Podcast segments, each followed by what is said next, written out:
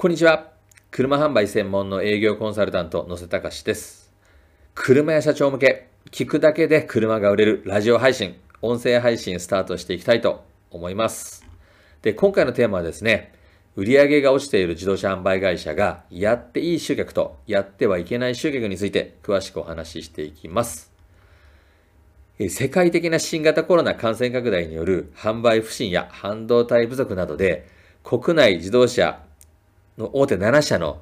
だけでもですね、8.6兆円の減収となったというニュースがあるように、自動車販売会社の多くは、なんとか売り上げを上げたいと考えている会社は多いと思います。売り上げを上げるためには集客力を上げないといけないと考えている社長が多く、集客力アップが売上回復への最重要課題と位置づけ、コンサルティング会社などの集客ノウハウに時間とお金をかけている。もしくはこれからかけようとしているところもあると思います。ですが、実は売り上げが落ちている時に集客に力を入れてしまったら、思わぬ落とし穴にはまってしまい、失敗する可能性があることを知っていますか？私のお客様には、集客よりも先に優先すべきことがあると、口を酸っぱくしてお伝えしています。集客も売り上げを上げるためには重要なのですが、売上が落ちている会社が行う優先課題は集客ではないのです。で、この話をすると、ほとんどの社長さんは、え、野瀬さん、集客しないと売り上げは上がらないよというのですが、そうではありません。集客に力を入れてしまうことで、逆に経営に悪影響を及ぼしてしまうんです。で、今回はですね、売上が落ちている自動車販売会社が集客を考えたら失敗する理由と、売上アップするために最優先すべきことは何かをお伝えしていきたいと思っています。で、まずはじめにですね、売上が落ちている自動車販売会社が集客を考えたら失敗する理由についてお話ししていきます。え集客は確かに経営を安定化させていくためには絶対に必要な要素です。私自身も安定した集客ができるようになり、成功できたということは、え何度かね、お伝えしています。売上が落ちてきたら、何とかしてお客さんを集めようという、ね、思う気持ちっていうのは痛いほどよくわかります。お客さんがたくさんいる方がね、安心もできますよね。まあ、ですが、売上が落ちているときに、集客を考えてはいけないんです。えー、売上が落ちているときにやっていい集客とやってはいけない集客についてお話ししていきます。えー、実は売上が落ちているときにやっていい集客とやってはいけない集客っていうのがあるんです。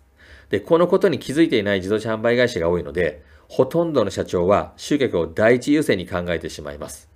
まあ、では、やっていい集客とは何でしょうか？それは、告知活動です。お客様が来ない理由は、お客様が知らない、またはお客様は存在は知ってるけど、あなたの会社の良さを知らないということです。まあ、ですので、まずはお客様に自分の会社の良さを知ってもらうことが集客につながります。ただし、これには時間がかかります。まあ、なので、売上が下がっていて余裕がない時にはお勧めできない方法です。そして、売上が落ちている時にやってはいけない集客は、広告です。まあ、多くの自動車販売会社の社長は、集客を手っ取り早くするためには、ウェブ広告を活用しましょう。と、コンサルティング会社から言われているはずです。実は、それが最大の落とし穴に、落とし穴となるんです。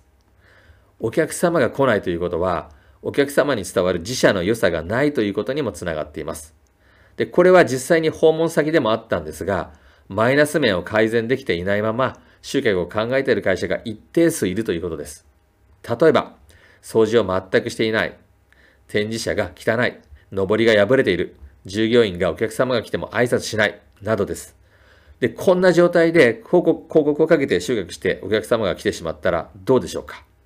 まあ、商談したとしても売れないですよね。で、これでは逆効果となってしまいます。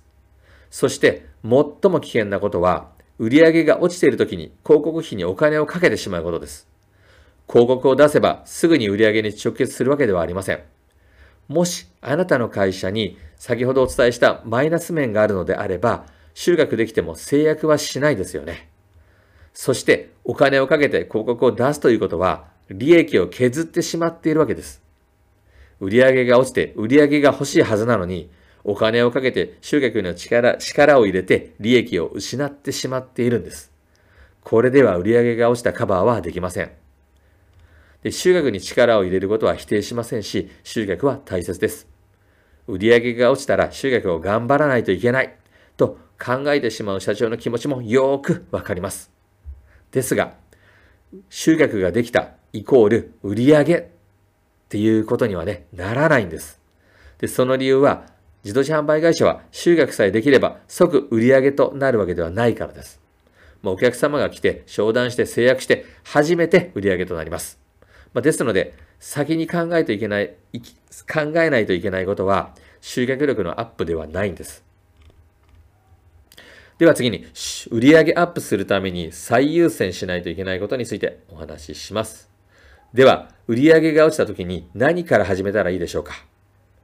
その答えは、このね、音声配信でも時々お話ししているんですが、制約率のアップです。えー、例えば、えー、月に100組来店、制約率が30%、1台あたりの粗利が20万円、えー、月間30台、で、そういう、こういうお店があったとしたら、月間の粗利っていうのは600万円になりますよね。で、これがですね、制約率が30%から40%に10 1%増えるだけで、月間30代から40代、10代アップしますよね。そうすると、月間の車販の粗利っていうのは800万円になりますので、月に200万円粗利が増える、増えて、年間にすると2400万円粗利増となります。で、これが1店舗の数字だとしたら、仮に5店舗あれば、2400万円かける5店舗ですから、1億円以上粗利を増やせることになります。売上じゃなくて、粗利益を1億円以上増やせることになります。どうでしょうか？集客力アップよりも、制約率アップを目指す営業力の強化の方が最短で社長が望む結果を出せそうではないですか？集客も確かに大切なんですが、その前に優先することは営業の仕組み化です。営業を仕組み化して、制約率のアップが可能になれば、売上も利益もアップします。集客はそこから考えていっても遅くはありません。何よりも最優先は、売上に直結する営業を仕組み化することです。ということで、えー、今回の音声配信以上となりますが、いかがだったでしょうか？え今回のね、内容があなたのビジネスに少しでもお役に立てば嬉しいなと思っています。最後までご視聴いただき、本当にありがとうございました。それではまた次回お会いしましょう。失礼いたします。